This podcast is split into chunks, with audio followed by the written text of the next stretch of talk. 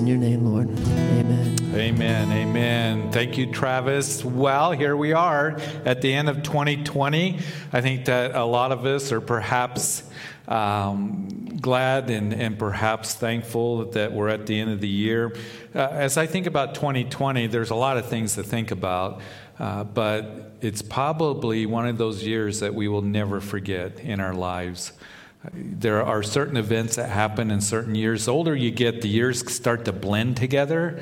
Uh, at least they do for me, but 2020 will go down as a year I will never forget and everything that we've been through. And it's not just the COVID, but other things as well. What an incredible year. What a, uh, a year that has brought challenge and, and uh, change and difficulties and all kinds of things uh, for us. But God is faithful, isn't He? And He's been faithful to us to see us through. Here we are with just a few hours left in 2020. My prayer is that as we move into 2021, uh, that you will receive the blessings of the Lord and you'll just uh, be uh, just uh, drawing closer to Him. And, and He desires to do that. He desires to continue work in us and through us and to show us things and to experience His grace and His mercies that are new every morning. Uh, so that's our prayer. And we're going to have some time of prayer at the end of the teaching today, but we come to our uh, prophecy update that we normally do on New Year's Eve. And we will do that tonight. Couple quick announcements, then we'll get into our teaching. And that is, uh, we're going to continue the course on Sunday mornings, going through Matthew 8, 9 30, and 11 o'clock. Uh, and I do want to let you know that uh, as we are entering into 2021, uh, I believe that uh, hopefully and prayerfully and uh, faithfully that I'm just sensing that sometime in the next month or two, we're going to start turning the corner on this COVID. And I, I pray that we are.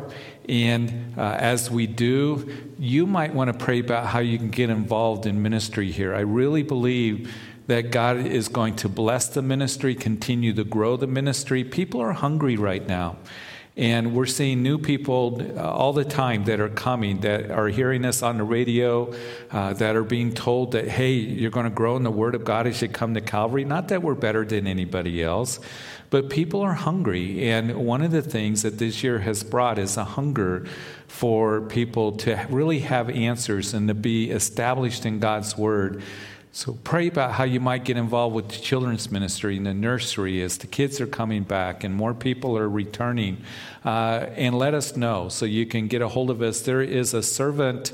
Uh, uh, information that's on the e-bulletin and if you desire to serve just fill that out and the ministry leader will get a hold of you uh, but we're going to continue to move forward in serving here and uh, opportunities for ministry and also in other uh, areas of ministry as well so pray about as we enter a new year how do you want to use me, Lord, uh, as we move forward? I know that some of you that uh, that you've been uh, very careful about coming and being in crowds. And, and God bless you. We miss you. We look forward to when you come back and appreciate all your support financially and prayerfully. Uh, the Lord uh, has shown himself strong on our behalf in so many different ways, but uh, we have to continue to make wise decisions and seek him on all these things, and you seek Him and how you might want to be used of the Lord. So uh, do that and let us know. And looking forward to 2021. Everything else is there in your e bulletin. And we'll be here on Sunday uh, as we have our first Sunday of 2021. It will be in Matthew chapter 14. Looking forward to that. But tonight, I've entitled the message, Don't Be Troubled. So if you have a Bible, which you should have as you're listening to this service, that if you will turn to the New Testament book of Second Thessalonians, chapter 2, and then also you can uh, put a place where I'm going to read from John chapter 14 at the top of the chapter. So Second Thessalonians chapter 2 is Paul's writing to this young church and he begins to write to them about the end times. Father, we do ask that you bless this time in the study of your word. As we find ourselves at the end of this year, Lord, um, you're still on the throne, you're still in control. Uh, we can look to your word and it, it helps us to be established. It brings comfort to us. And I pray that tonight's study would bring comfort to us because Paul would write to this church that was very troubled. Uh, they thought that they were in days that were dark, uh, that there was going to be great upheaval, and perhaps they had missed the return of the Lord, the rapture of the church. So, Lord, I pray that as He establishes them in truth, that as we are as well, that we would be comforted, uh, knowing that we have the blessed hope that is before us. So just touch our hearts and uh, just take your word and lift us up and build us up and edify us in every way. In Jesus' name. Amen. So Paul writing in 2 Thessalonians chapter 2, we do read, Now brethren, concerning the coming of our Lord Jesus Christ and our gathering together to him, we ask you not to soon uh, be soon shaken in mind or troubled, either by spirit or by word or by letter, as if from us, as though the day of Christ had come. Let no one deceive you by any means for that day will not come unless the falling away comes first, and the man of sin is revealed, the son of perdition, who opposes and exalts himself above all that is called God or that is worship, so that he sits as God in the temple of God, showing himself that he is God. Verse 5 Do you not remember that when I was still with you, I told you these things? And now you know what is restraining, that he may be revealed in his own time. For the mystery of lawlessness is already at work. Only he who now restrains will do so until he is taken out of the way. Then the lawless one will be revealed, whom the Lord will consume with the breath of his mouth and destroy with the brightness of his coming. Verse 9 The coming of the lawless one is according to the working of Satan, with all power, signs, and lying wonders, and with all unrighteousness, deception among those who perish because they did not receive the love of the truth that they might be saved. And for this reason, God will send them strong delusion that they should believe the lie. And then in John chapter 14, Jesus speaking, he would say to his disciples in that upper room that let not your heart be troubled. You believe in God, believe also in me.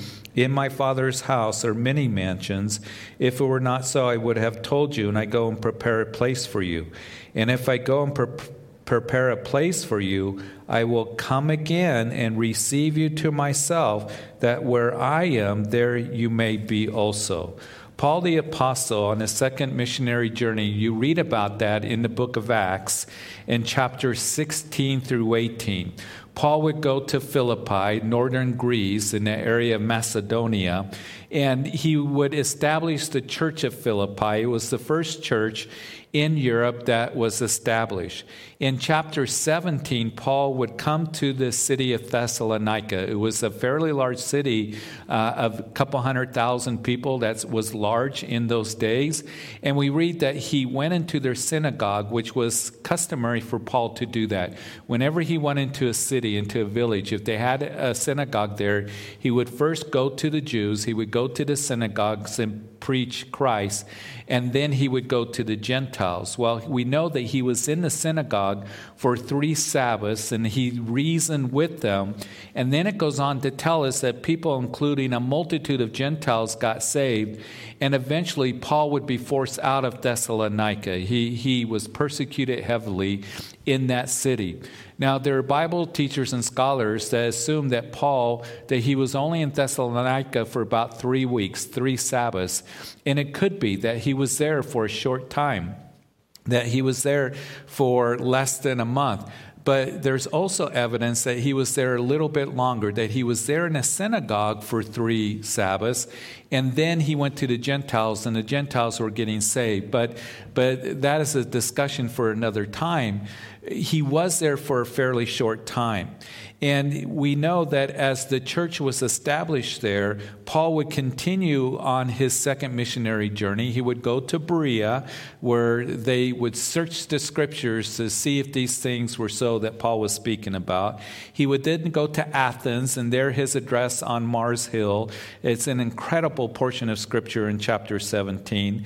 And then Paul, he would then move on and he would go to Corinth. But before he left for Corinth, when he was in Athens, Paul was concerned for the Christians that were in Thessalonica. So he sends Timothy, his young protege, and keep in mind that Timothy had joined Paul. He's a young man uh, that he had joined Paul on that second missionary journey. So, Timothy, I want you to go back to Thessalonica, check on the Christians there.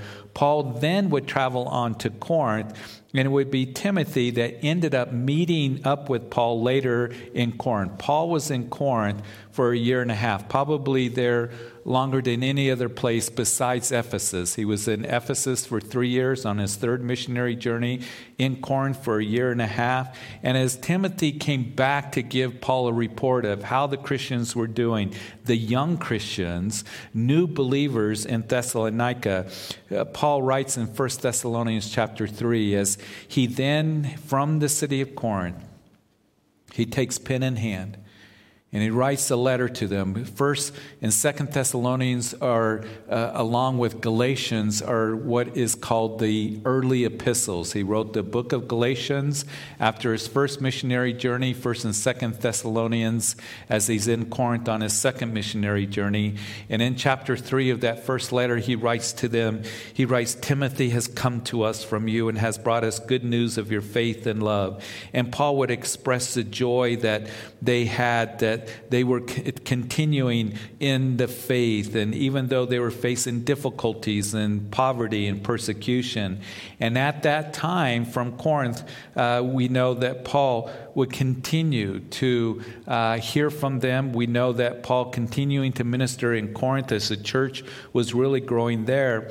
And we know that uh, as Paul was with them, that he encourages them to continue to walk with the Lord, but also be watching for the Lord.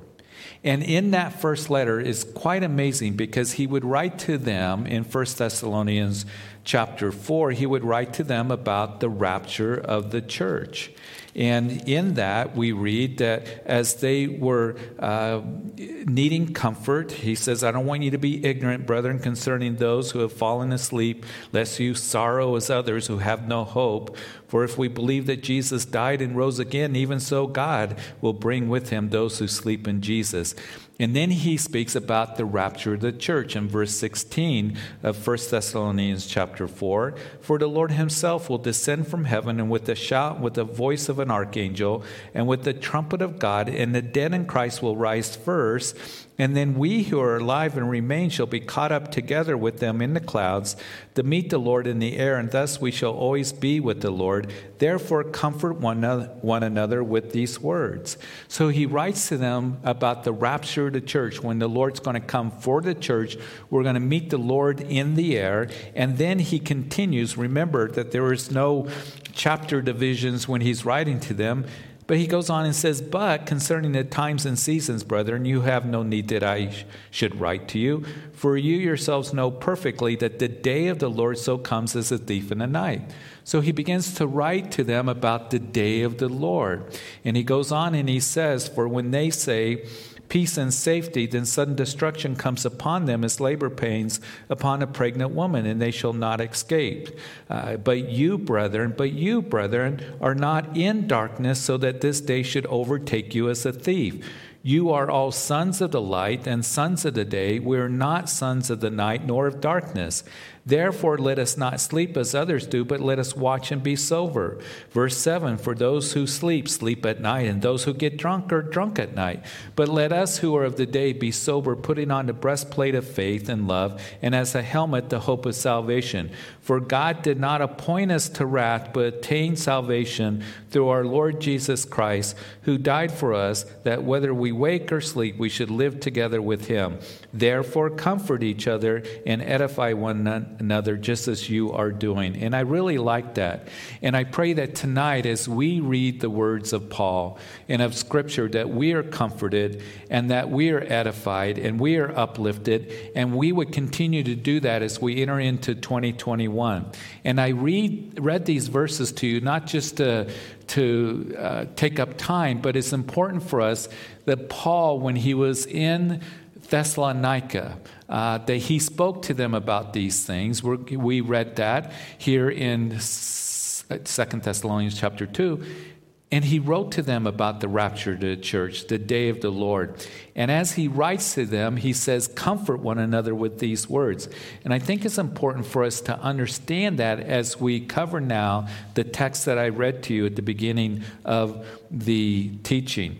Um, there is going to be uh, a meeting the Lord. There's going to be a generation of believers, Paul writes, that is going to be taken there's going to be a harpazo, a sudden taking, to meet the Lord in the air. Comfort one another with these words. But and when it comes to the day of the Lord, you know, when they say peace and safety, he changes pronoun. Uh, that's a time of darkness. You're not children of the dark; you're children of the light. And we know that the day of the Lord, listen, is a period of time where God will intervene in the affairs of man more directly and dramatically than ever before and to tell you that the day of the Lord is a period of time. It is a time where it, God will bring judgment upon a Christ rejected world. Uh, that is the tribulation period, uh, seven years. At the end of seven years is the second coming of Jesus Christ. So when we talk about the return of the Lord, we know that there's two uh, very distinct events. There is the rapture of the church when he comes for his church. We'll meet the Lord in the air. The second coming of Jesus Christ, that will be at the end of the tribulation period when he comes with his church. Revelation chapter 19 says that the armies come with him. It is Jude, that little epistle right before the book of Revelation, that Jude says that he comes with ten thousands of his saints. We're going to come back with him, and then he will come back physically, literally and he will touch down on the Mount of Olives. The book of Zechariah tells us that the Mount of Olives will heave in half. He will restore the nation of Israel. Uh, we've talked about that quite extensively in our Jeremiah study. And then he will judge the nations and he will establish his kingdom for a thousand years. So that's our future. So the rapture of the church, when he comes for his church, the second coming of Jesus Christ, when he comes with his church, and it would be Paul that talked to them about those things.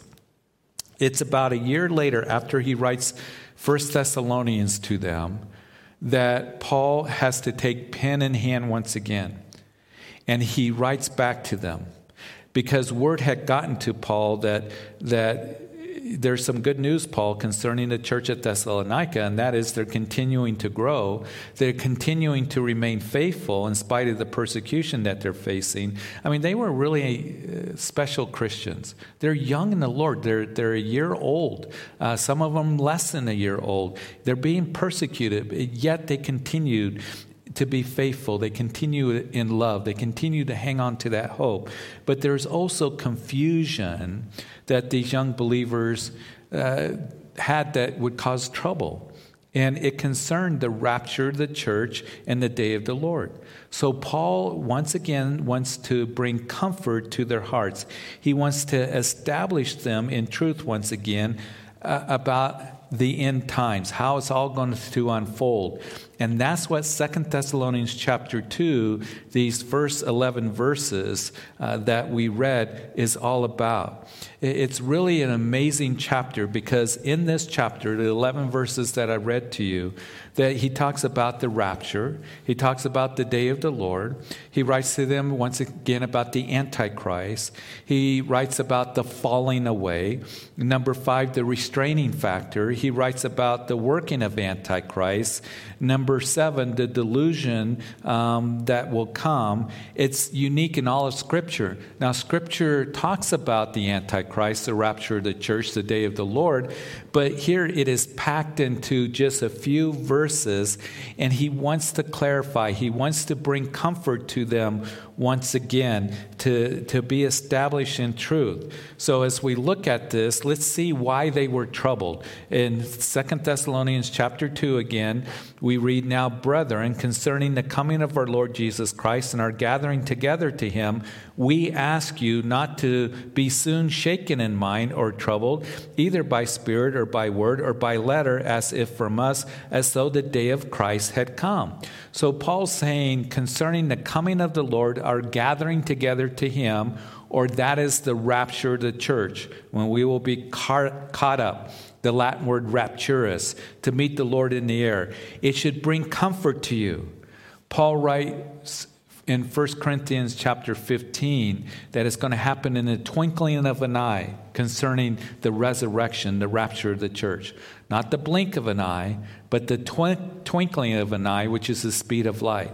Don't be shaken, he says. Don't be troubled, which are strong words that Paul is using here. Shaken in mind has the meaning of a sudden jolt, it means being shaken to the core. Uh, some of you, you've gotten news perhaps of a loss or, or something very troubling that just shook you to the very core. Uh, the thing uh, that, you know, circumstance that you faced, news that came to you, uh, you can understand that you are shaken. Or there are circumstances that are going on around you that really trouble you. And as we read this, the reason that they were troubled, because verse 2, they thought the day of Christ, or is translated the day of the Lord, has come. They thought that they were in the day of the Lord. They thought that they were in that time of darkness that Paul you wrote to us a year previously about in 1 Thessalonians chapter 5. We're supposed to be sons of the light. Did we miss the rapture of the church that we were supposed to be comforted by, the gathering together to Him? Uh, we're not comforted. We're shaken and troubled because they were thinking the day of the Lord has begun. And we know that the day of the Lord is going to be a time of sudden destruction. You wrote that to us, Paul. That's what you talked to us about. And you wrote that we're not appointed to wrath, but to obtain salvation through the Lord Jesus Christ. And the reason that they thought that they were in the day of the Lord was because verse 2 tells us, because number one, because of Spirit, which means that there are those who were saying that they had received this revelation from the Lord. Listen, as we enter into 2021, as I've mentioned to you many times, there are a lot of voices that are out there, and there will be people that are out there that say, I've received a revelation from the Lord. I've received a vision from the Lord, and they'll give it to you. And, and you're going, Is that really true? Is that going on? Check it out with the Word of God. Because there are those who are saying, Well, I, I got a word from the Spirit of God. I got a, a, vision to share with you. We're in the day of the Lord, and the people were shaken up by it. Always check everything through the Word of God. Um, the second means was by word, which means there was rumors. There was rumors going around that we're in the day of the Lord, and, and the day of the Lord has begun, and, and, and that was spreading throughout the church, and it was upsetting the Christians as they heard it. They were reading the Facebook post and, and social media and all of that. And I know Christians today that do that. They read this and, you know, this is going on and this disaster is going to take place and rumors and everything. And they get so involved in that rather than checking it out with the Word of God. Then the third source was a letter from us. He says, Don't be shaken if it's a letter from us. Apparently, somebody forged a letter saying it was signed and written by Paul the Apostle, telling them that they were in the day of the Lord, or perhaps they missed the rapture of the church. So, so wonder that they were shaken, troubled. They thought that, that, man, we missed the rapture. We're in the day of the Lord, that the tribulation period has begun. And, and they're wondering. And they needed to be established, as I've already mentioned, in truth once again. I don't think that if Paul taught that they would go through the tribulation period, that he would be writing this letter of correction to them.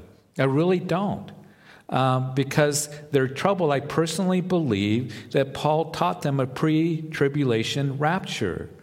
And we will be taken out of, we will be taken away from the hour of tribulation that shall come upon the whole earth to test those who dwell on the earth, the promise Jesus gave to the church of Philadelphia.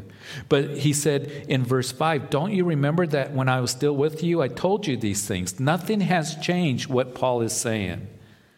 So as they're shaken because they thought, you know, concerning the gathering of ourselves to the Lord, Uh, don't be shaken because you've heard somebody who had a revelation or by rumors or by a letter that is from us that the day of the Lord had come. Verse 3, as we continue to read, that let no one deceive you by any means. So they were being deceived.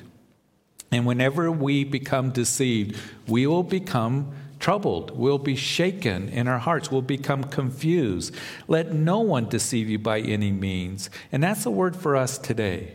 Because there's a lot of deception that is out there, even concerning the end times. People fall into, you know, uh, that uh, guy who says that the Lord's coming back, the rapture is going to happen on this day, and puts up billboards, and people sell everything and they follow that false teaching. People have been deceived about concerning the rapture of the church and setting dates. We know that Jesus said, No one knows the day or the hour of my return. And he's speaking about the rapture of the church. He comes at a time that we least expect, at an hour that you do not know. That's very, very clear. So let no one deceive you. Yet, through church history, that we've seen people that have been deceived by those who come along and said, The Lord's going to come back on this date, and they start to set dates.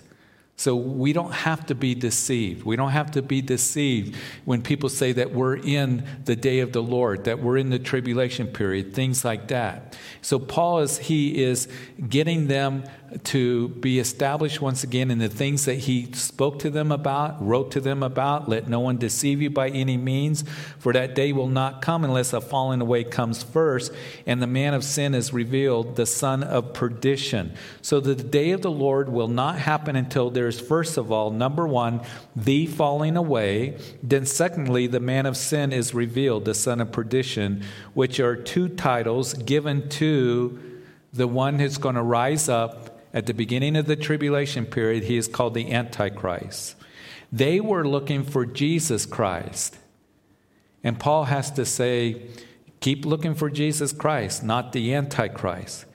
Uh, the day of the Lord will begin when He comes on the scene. So there is, first of all, a falling away, the falling away. That word falling away here in verse 3 uh, apostasy. It means in the Greek a departure or a rebellion. Now, there are those who suggest, and even very, uh, very smart Bible teachers, that perhaps Paul is saying and suggesting that the day of the Lord will not begin until there is a departure, um, speaking and making a reference of the church, uh, till the rapture happens. Well, I don't mind that interpretation, but really, uh, as we look at Scripture, remember that as we've gone through the parables in the book of Matthew, that to understand the parables, I told you that we have to, uh, you know, follow uh, what Jesus, as he gives the interpretations of some of those symbols in the parables that he explains, in what is called expositional consistency. In other words, let Scripture interpret Scripture. And as we look at that word being used, apostasy, a falling away, in the New Testament, it, it always speaks of a departure or re- rebellion of the truth. And I think that's probably what's being spoken of here if we follow that principle of, of expositional consistency. That uh, the day of the Lord, that is, begins with the tribulation period, extends through the millennium reign of Jesus Christ. You go to the Old Testament, you read about the day of the Lord, that there's judgment followed by blessing.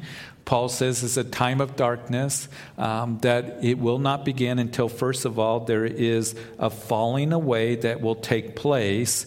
A, a, falling away of the truth. I want to read to you verses 2 and 3 here from the New Living Translation. The New Living Translation, and I like the way that it reads, that we read it don't be so easily shaken or alarmed by those who say that the day of the Lord already begun. Don't believe them, even if they claim to have had a special vision or a revelation or a letter supposedly from us. Verse 3 Don't be fooled by what they say, for that day will not come until there is a great rebellion against God and the man of lawlessness is revealed. So, Paul writing, uh, saying that, uh, listen, that you're not in the day of the Lord. There's going to be, in the day of the Lord, there's going to be the falling away. Now, Paul, writing to Timothy later after this, would write in 1 Timothy chapter 4 that in the latter times some will depart from the faith, giving heed to deceiving spirits and doctrines of demons. Uh, some of his last words that he wrote to, before he's executed in 2 Timothy that in the last days it will be perilous times 2 timothy chapter 3 those having a form of godliness but denying its power, always learning and never able to come to the knowledge of the truth. There will be men of corrupt minds, and the time will come when they will not endure sound doctrine, but according to their own desires, because they have itchy ears, they will heap up from themselves teachers, and they will turn their ears away from the truth and turn, be turned aside to fables. In the Olivet Discourse, Jesus, as he's talking about the signs of his coming to his disciples, we will look at that uh, in 2021 as we continue in Matthew, in Matthew chapter 24. But in the Olivet Discourse, Jesus said concerning the signs, the birth pangs of his coming, that the very first warning that he gives to his disciples is this For many will come in my name, saying that I am the Christ, and will deceive many. When he was talking about the tribulation period, he said, For false Christs and false prophets will rise and show great signs and wonders to deceive, if possible, even the elect. There has always been no apostasy in the church in church history. But it's interesting here that, that Paul writes that when the day of the Lord begins, there will be the falling away. So there's going to be a falling away of and a departure from the truth. In the book of Revelation, chapter 17, many of you you know this. Chapter 17 deals with Babylon, the false worldwide church, and then chapter 18, commercial Babylon. Religious Babylon, the false church that will be on the scene in the tribulation period. It's a worldwide false church, the great harlot, as you read that, that is riding the beast. The beast is a name, a title of the Antichrist. We get that from Revelation chapter 13. And this worldwide false church is supported by the beast, supported by the Antichrist initially, I believe, in the first half of the tribulation period. The heart sitting on many waters are people and uh, multitudes and nations and tongues, and the woman was drunk with the blood of the saints. We know that in the tribulation period, that as the church gets raptured in the tribulation period because of the ministry of the 144,000 in chapter 7 of the book of Revelation, and also of uh, the two witnesses in Jerusalem. We also know that there's going to be an angel in chapter 14 of the book of Revelation that will fly in, across the whole world and warn people do not take the mark of the beast, and, and also preaching the everlasting gospel. We know that many are going to be saved in the tribulation period. They're called tribulation saints. John would see them uh, dressed in white robes, and, and they're going to be martyred. They're going to be persecuted. But he doesn't know who they are, and he's told these are ones that come out of the great tribulation. So there are going to be those who are going to be saved from many tongues, tribes, people, and nations. But we also know that the world is going to turn to the beast, and he is going to be worshiped by the world, and he's going to then destroy that false church. But initially, that the Antichrist uses that worldwide false church for his purposes and the beast will destroy the harlot, the ten horns that give their kingdom to the beast. That's another study for another time. The, the Antichrist is the little horn of Daniel chapter 7 that will rise out of these ten horns which is a revived Roman Empire. So it's a fascinating study. we have looked at it in the book of Daniel. You might want to review it if, if it's of interest. But we know that there's going to be the falling away. Uh, there's going to be a worldwide false church.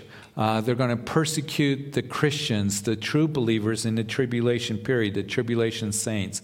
And that's why, listen, folks, this whole new, very popular movement that we see in certain circles of the church, uh, the new apostolic reformation, which is a kingdom now theology that says that the church is going to become powerful. There's going to be uh, anointed prophets and apostles, and the power is going to grow, and there's going to be great miracles that they're going to perform, and it's going to grow, grow, grow the church, and then we're going to usher in the second coming of Jesus Christ. And that's the simplicity of what they're saying, but the, it's not going to happen. The Bible doesn't speak of anything like that. Matter of fact, the Bible speaks about, and Paul here confirms it, that there's going to be a falling away. That in the latter times, that some are going to depart from the faith, given to doctrines of demons. Uh, there's warnings given of false Christ, false teachers in the last days. It's all over the New Testament. The church isn't going to take over the world and then usher in the second coming. Matter of fact, Jesus said that if he had not come back, that man would have destroyed himself. We see that many churches today have fallen away from the truth of God's word. And I'm not saying that to, to you know, to just have this critical spirit. You know it, you see it. Uh, you've talked to others. The prosperity movement that continues to be popular, uh, progressive theology in churches of, you know, we just love each other and accept each other and accept any kind of moral lifestyle, and uh, really are the gospel is offensive to them. Churches trying to be culturally relevant, forsaken biblical morality. We could go on and on and on. But here Paul talks about the falling away, which I believe is a reference to that worldwide false church. And then what happens is that the son of perdition uh, is going to be, you know, revealed. He's uh, which has unveiled the meaning of uh, the man of sin two titles in Second thessalonians chapter 2 given to him the only place where he's called the antichrist is in First john he's given 13 titles in the new testament over 30 titles in the scripture as a whole we know from Revelation chapter 6, verse 2, as the scene changes from that heavenly scene where the church is before the throne of God, singing that new song that you have redeemed us out of every tribe, tongues, people, and nation by your blood. That's the church singing that. We're in heaven, the rapture of the church. Chapter 6, the scene changes from chapter 6 through 19 to the tribulation period, and, and all kinds of things are going on. But the tribulation period begins, according to Scripture, Revelation chapter 6, verse 2, the first seal that is opened up is the rider on the white horse coming and conquering and the conquer. That's the Antichrist. It's not Jesus Christ, it's the Antichrist. He has a bow but not an arrow. He's going to come seemingly as a peacemaker. That correlates with Daniel chapter 9, verse 27, in that prophecy of the 70 weeks of Daniel, that in the final week, a week in Scripture, and when you read that chapter, it's a seven year period. And to begin that week, that final seven year period where God is dealing, Daniel, with your people and your holy city, that is the Jews and Jerusalem, that the Antichrist is going to come on the scene and confirm a covenant with many for one week, for that seven years. So he comes on the scene. He, he confirms a covenant, uh, some kind of covenant peace treaty with Israel that's going to allow them probably to rebuild their temple and, and for a week. And then in the middle of the week, something very, very uh, interesting happens that the scripture emphasizes in the book of Daniel, also here in Second Thessalonians chapter 2, and also we see in the book of, of Revelation as well. And that is the Antichrist, as we read that, um, that in verse 4 who opposes and exalts himself. This is the man of sin revealed, the son of perdition, above all that is called God or that is worshiped, so that he sits as God in the temple of God, showing himself that he is God. So that is what is called the abomination of desolation. And what the Antichrist does is he destroys that false world, you know, worldwide church, destroys the harlot, and he goes into the rebuilt temple uh, the, the tribulation temple. There's no temple in Jerusalem today, but they are preparing for a temple. They got all the furnishings ready to go. Uh, they're training young uh, men uh, that they've traced back to the priesthood to do sacrifices. Uh, everything's ready to go. All they need is a building.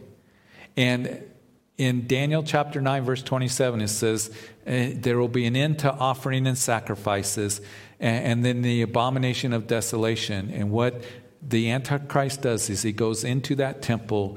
He declares himself as God to be worshiped as God because he's under the direct influence of Satan. Satan has always wanted to be worshiped. We know that from Isaiah chapter 14. He's always wanted to be worshiped. He took Jesus up on the, uh, the mountain and said, Look at all the kingdoms if you'll just bow down and worship me. They're yours to give.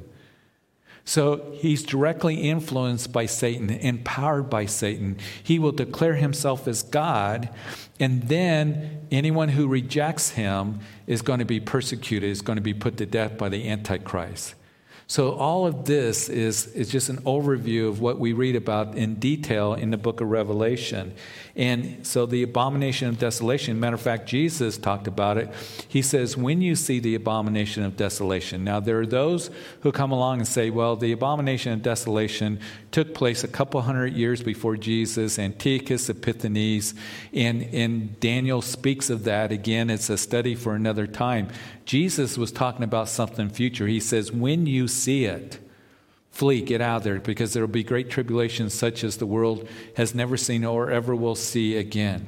And this one is going to declare himself as God. He comes on the scene as a political leader, an economic leader, because if you do not take his mark, you will not be able to buy or sell. He's a military leader, he's a religious leader, he's a great orator. Daniel emphasizes that over and over again. He's going to persecute the Jews that are going to have to flee to the rock city of Petra. That is in Revelation chapter 12, other references as well. And he will persecute the tribulation saints.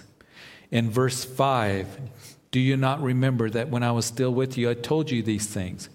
Now, here's the thing that this was a young church.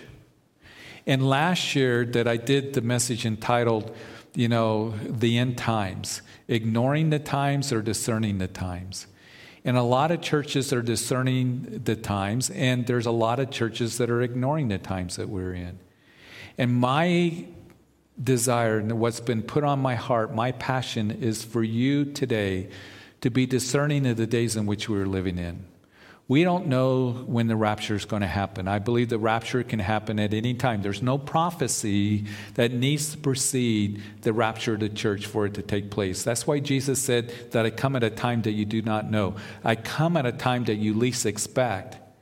And we can see the signs around us, the storm clouds gathering. Jesus rebuked the religious leaders because they were ones that you can discern the, the, the weather, he said to them, but you cannot discern the coming of the Son of Man. You should have known the day of my visitation. And yet, there are many today, there are pastors and churches that won't talk about the return of the Lord. Or they got a different, you know, there's going to be no rapture, there's no millennium reign, amillennialists. That's growing in the church today. And it's unfortunate because you have to dismiss hundreds of verses of the Old Testament and also, as you look at the New Testament, whole chapters that Israel, replacement theology has grown in the church, evangelical churches today, that Israel plays no part in the end times, that God is through with Israel. And it's not biblical. And my desire is for you to discern the days in which we're living in. And sometimes I hear pastors say, well, those things aren't important anyway. We don't need to be bothering people about the return of the Lord. We don't need to be teaching through the book of Revelation. We don't need to talk about the rapture of the church. Those things aren't important. Well, they were important enough for Paul to teach this young church those things. He said, I spoke to you about these things. He wrote to them about it. It was important for them to be established in that, to bring comfort to them. And it is John that would write, as he talked about when we see our Lord, that he who has this hope purifies himself. If we believe that, Lord, maybe today, I don't know, but perhaps today, I'm going to be watching, I'm to be waiting. um, to be serving, be the wise servant that does that. Because you could come today as you are doing that and living in the expectancy of the return of the Lord, then you're going to live in a life of purity. You're not going to be all carnal and involved in the world and all of that. So it has a purifying effect on our lives. So these things are important. He says, Don't you remember that when I was with you, I told you these things? In verse 6, and now you know what is restraining that he may be revealed in his own time. For the mystery of lawlessness is already at work, only he who now restrains will do so until he is taken out of the way. I love these verses. Nothing has changed. You know, you haven't missed the rapture. It's not the day of the Lord, and the mystery of lawlessness is at work. But there's a restraining factor. Only he who now restrains will do so until he's taken out of the way. Underline that in your Bible. It reminds me of what John writes in his epistle that you have heard that the Antichrist is coming. Again, the only time that that title is given to him, Antichrist, which means against Christ. Also, there's some meaning that instead of Christ. I believe that the Antichrist, as I read Daniel, as I read about him in the scriptures, that he's going to be against Christ. It's more against Christ. He's going to speak blasphemy against Christ. He's going to blaspheme God by proclaiming that he is God. He's going to persecute the believers in the tribulation period. I believe he's really against Christ, but he's called that. Even now, John goes on to say that many antichrists have come. And keep in mind that the spirit of antichrist is already at work. We know that lawlessness is at work. Satan is at work today. But there is a restraining factor that keeps Antichrist from being revealed. When the tribulation period begins and Antichrist is revealed, there's going to be a worldwide lawlessness, a sudden rebellion against the truth in God's word. But for now, he who restrains will do so until he is removed. And I believe that this is speaking of the indwelling presence of the Holy Spirit in believers in the church. The you know, Holy Spirit is a restraining factor through Christians whom He indwells. The church isn't a building and programs and religiousness. The church is you and me. As we come into this place, we come in the church, the Holy Spirit in our hearts, dwelling in our hearts. And can you imagine what this community would be like, what this state would be like the nation, the world would be like if there was no Christians, if we were gone.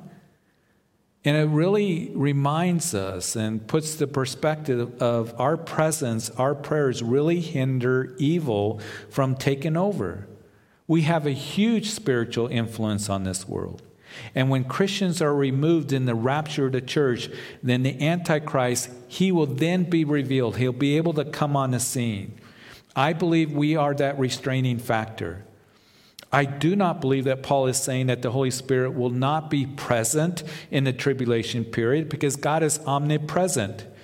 And there are going to be those who are going to come to Christ in the tribulation period. That's still the drawing of the Holy Spirit, the working of the Holy Spirit. But the indwelling of the Holy Spirit in the church is going to be removed. And that's another reason why I believe that, that it's foolish to just spend all this time looking at who's antichrist. Every time a new leader comes on the scene oh they're the antichrist. They're the antichrist.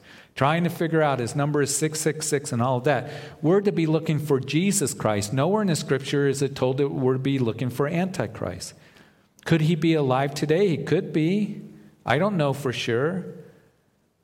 But he will come on the scene when we are removed and when he does come on the scene, it will be evil like never seen before, like never seen before. And in verse 9, the coming of the lawless one is according to the working of Satan with all power, sign, and lying wonders, and with all unrighteous, you know, deception among those who perish, because they did not receive the love of the truth that they might be saved.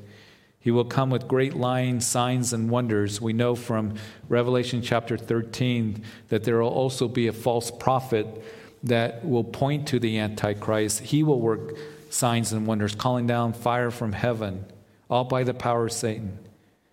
Everything that he does will be deceiving. He will present himself, the Antichrist, as an angel of light. Consider again, as Daniel emphasizes, a great orator. The world's going to say, man, he speaks great things. He's a great leader. He will bring unrighteous deception. And those who do not receive the love of the truth will receive strong delusion that they should believe the lie, verse 11. What is the lie? There's been different thoughts, but I believe, just as you read this in context, that the lie is that he is God, that he is Christ, that he's the Messiah. Everything that Antichrist does and says will be false and deceptive and evil in its essence because it's against truth and lead people away from God, from salvation, and from truth. It reminds me of what Paul the Apostle wrote in 2 Corinthians chapter 11. For I fear lest somehow, as the serpent deceived Eve by his craftiness, so your minds may be corrupted by the simplicity that is in Christ. So, what does it mean for us as we've gone through this and, and as we move into a new year, 2021? What, what do we be looking for? How do we become comforted? Uh, how is it that we know that uh, we can be discerning the days in which we're living in? I think that, that there are things that are going to be taking place as there are certain signs. And we just covered a little section of prophecy. The third of the Bible is prophecy. So it's very important for us to continue to study and look at it and study all of God's Word. But as we know that Jesus talked about, there will be certain times. We know Paul talked about certain things. And, and Jesus said, when you begin to see these things come to pass, look up and rejoice, for your redemption draws near. And he also would warn the you know, disciples in the Olivet Discourse, uh, as you read Luke's narrative, he, he says some very important things. He says, Take heed uh, to yourselves, lest your hearts be weighed down with carousing, drunkenness, and cares of this life, that that day, what day? The day of the Lord come on you unexpectedly. Don't get so wrapped up into cares of life and worldliness that that day overcomes you, but it will come as a snare on all those who dwell on the face of the whole earth. That is a term that you see in the New Testament, who dwell on the face of the earth. That is reference to unbelievers. It's going to come as a snare. Watch therefore and pray always that you may be counted worthy to escape all these things that will come to pass and stand before the Son of Man. We're worthy as we come to Him, but you be watchful. Don't let this day overtake you. And, and, watch that you may escape. There is an escape. People sometimes say, Oh, you who believe in the rapture of the church, that can happen any time. You just want to escape. Yeah, I do. I don't want to stay here in the tribulation period. I don't want to stay here as this world gets worse. So, what is it that we're to be looking for? Because I know that a lot of Christians were troubled this year, not just with the COVID, but everything else that was going on culturally in our nation, uh, with the election, everything else that we see around the world, what we hear, those kinds of things. Really, things are falling into place as the Bible said would happen, those signs, birth pangs in the last days. So, what is it that we're to be looking for? How is it that we become discerning and not troubled by all these things, but to trust the Lord that He's on the throne and that He's coming for us and he, the plan of, of the end times is going to unfold just as the Bible said. John, write these things down in the book of Revelation that must take place, and they will take place. But we have a blessed hope, don't we? There's a number of things that, uh, that you might want to write down. Number one, don't be surprised, and I don't like saying this, but don't be surprised to see a decline of America. I know that's hard to hear. I love this nation. It's the greatest nation in the whole world. God has used this nation powerfully. But what we're seeing is we are seeing a decline of our nation. And I really believe our hope, our only hope, is a spiritual awakening, that there's a revival. And I pray for a revival. And I believe God wants to save this nation. But we're seeing a decline in America because getting further away as a nation from the Lord. We're seeing more socialistic ideas that are being adopted and decline morally. And, and, you know, what would happen if the rapture happened and all the Christians were taken out of our nation? It would be devastating to our nation spiritually, of course, to the whole world. We just talked about that. So, as we look at the end times, what concerns me is, you know, here's the end time power that is mentioned in the scriptures as the revived Roman Empire. We don't have time to talk about it, but the book of Daniel speaks about it, and Revelation confirms it. The Antichrist is going to rise out of this, this confederation of kings Whatever that means, is it 10 kings, 10 regions, 10 nations? Uh, that is an extension of the, the uh, legs that were representing Rome in, in Daniel chapter 2, the foundation of Bible prophecy, the 10 toes, all of those things. But the revived Roman Empire is what is called the Antichrist. The little horn will rise out of the 10 horns. America is not mentioned in end time prophecy. There are those who come along with different interpretations, and you know that word Judah, we're Israel. We're not Israel. Israel is Israel. And America is not mentioned, and that does concern me. Second of all, we're probably going to see an increase in lawlessness. We certainly saw that in 2020 to where things were happening that I thought we would never see. And we're talking about lawlessness to where you know, we're not talking about the discussion on police reforms. We're talking about uh, abolishing police departments in certain cities and, and debunking them and defunding them and all of this. We're, we're going to see more lawlessness that has taken place. Jesus said in Matthew chapter 24, one of the signs, the birth pangs of the end is lawlessness that will abound and the love of many will grow cold. So we're going to see probably more increase in lawlessness. Number three, be looking for more of a call of a worldwide, you know, movement. Uh, uh, one world government is what we call it, economically, politically. We heard this year from a former leader, the former prime minister of Britain, say that what we need is a one world order. And I think there's going to be a movement towards that. And I think that certain issues are going to help that cause. The pandemic that we saw this year certainly is calling for the world to come together. And, and, and any kind of pestilence, pandemic, gives that call, moving towards that, working together, and, and having a one world order. And listen, when it comes to pestilence are part of the signs of the last days, birth pangs. It's interesting when you read the book of Revelation, pestilence are mentioned 11 times. Also, in the book of Ezekiel, in chapter Ezekiel 38, when God defeats that army that comes against Israel, pestilence are mentioned as being used to defeat that army. Uh, I, I don't know. I pray that we're over with this COVID 19 soon and we start turning the corner.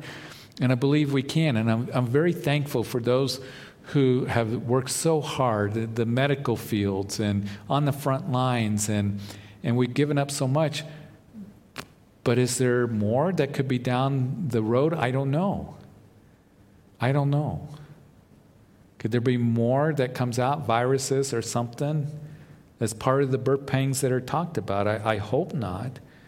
We hear about climate change, don't we? That is a huge issue, especially with the fires that went on this summer and ash was falling on us. It was something I've never experienced in, in uh, almost 50 years of living in Colorado.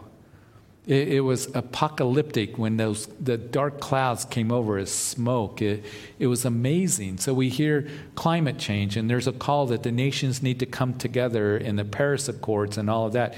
Listen, the world is looking for a leader, for a leader to come along.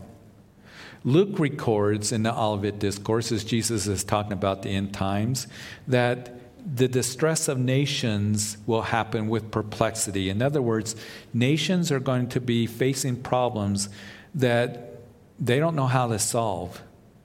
They're going to be in distress. There's such perplexity, and we're seeing that even today, aren't we? We're seeing it with, you know, discussion of climate change and the fear of that, and economically, and and the things that have happened, you know, with, uh, uh, you know, uh, terrorist attacks, all these things that are taking place. And there's going to be one that will come on the scene, the Antichrist, and he will seemingly have the answers. Don't be surprised when you see more technology on tracking people, and uh, that's going to all culminate in the tribulation period. So there's going to be a call for a world global, you know, order that will come together. And the Antichrist is going to be a world leader. Number four, I think we're going to see more tensions in the Middle East concerning Israel. I heard just a few days ago that Israel is going to enter into its fourth election in two years. In March, another election. Um, they just seem they can't settle on a government, they can't settle on a leader. And I believe that as we have a new administration that's going to be taking over next month, that it could embolden Russia and Iran and Turkey that's already in Syria to come against Israel. Israel, as you read Ezekiel's 38 and 39, the stage is set for that battle that it could happen. And it is a battle in the last days where God will intervene, come against that coalition of nations that will come into northern Israel. Read it. Uh, we've looked at it many times here at Calvary Chapel, uh, Ezekiel 38 and 39. And God will destroy those invading armies. It's led by, uh, by Russia with Iran and Turkey. They're already in, in Syria, entrenched there. They may be emboldened. They're coming to take the spoils. We know that Israel is very very wealthy right now. Absolutely amazing. A nation that's been around for, for 70 years, 70, 80 years now, since Uh, 1948 when they became a nation. How strong they are, how prosperous they are. And they're coming to take the spoils in a place that, that is in dwelling securely. That's Israel today.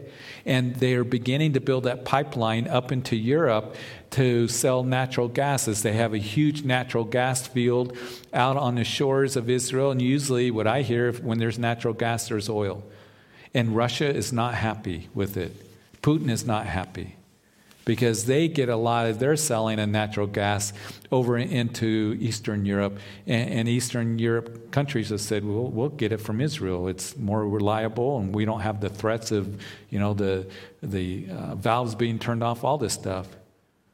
So I think that we're going to see more tensions. Israel being isolated, that the Bible talks about, that Jerusalem will become a cup of trembling. Zechariah uh, prophecies tell us about that Israel is going to be condemned more. Uh, we're going to see that. Don't be surprised. A people in the Middle East. Number five, continuing to see the birth pangs, the signs of men's heart failing them and we're seeing that even today, this year. More people are depressed, more people are discouraged, feeling hopeless than ever before. Jesus said men's hearts are going to be failing them because of fear, because of uncertainty. And this is where I want to encourage you, Christian, that our hearts can be strengthened and comforted because we have the certainty of God's word and His promise and His presence with us. And whatever it is that you face in the new year, know that the Lord is with you and He loves you and has got a wonderful plan and He's working in our lives. And He desires to show Himself strong in our behalf. And we can be strong and courageous because we do have the assurance of God's Word, the assurance of eternal life, the assurance that He's going to come in the blessed hope and take us with Him. We'll probably see more natural disasters, of course all the signs are going to culminate that are being spoken of in the Olivet Discourse in the, in the tribulation period. Number six, I pray for revival, but number six, we could see more apostasy in the church and acceptance of that which is false. I don't know exactly what this worldwide false church will encompass. You know, there's all kinds of guesses, but it's going to be worldwide and it will be very deceptive and false. And I believe that we will see more of an apostasy that has taken place in the church today because there's going to be a decline in the importance of the Word of God. Number seven, I'm hope I'm wrong on this. But don't be surprised if we see an increase of persecution of Christians and we are going to see an increase in anti Semitism We have even leaders in Washington, in the Capitol, that are anti Semitic, anti Christian. We saw the overreach of, of our leaders, you know, against churches in this pandemic. Don't be surprised if we see persecution against the church. I'm so thankful that I live in America where we have constitutional protections. But I wonder, I think about, are we going to be more persecuted? Persecution is rising across the world. You know where the fastest growing church is, is in the Middle East and in Iran. They are heavily persecuted. And I say that because when we get to the tribulation period, we will be in heaven, but the tribulation saints are going to be killed. The Jews are going to have to flee because of the Antichrist. So don't be surprised if persecution's on the rise against Christians as we get closer to the return of the Lord. But the final word that I want to give to you tonight is don't be troubled. Christian, we have the promise of the Lord coming for us, and we live in amazing days. We live in a generation for the first time in 2,000 years, you know, since 70 AD that Israel and the church are together once again. And God has a plan for Israel, and they will go through tremendous turmoil, Jacob's trouble, and then their eyes will be open, as Paul says, at the end of the tribulation period. Jesus said that you will not see me again until you say, Blessed is he who comes in the name of the Lord. Their eyes being open, and then all of Israel will be saved, and national rest restoration. God has a plan for them, but He has a plan for the church. And the church is this He's going to take us out of and away from the hour of tribulation that shall come upon the whole world. There's only one time that it happens, that's in the tribulation period, to test those who dwell on the earth. He has a glorious plan for us. So he wants to use us because, as we talked about on, Sunday, there's a final harvest, there's a final catch. And the Lord desires to use us, but we don't have to have a sense of hopelessness. God is working, and He wants to work in your life, and He wants to use you.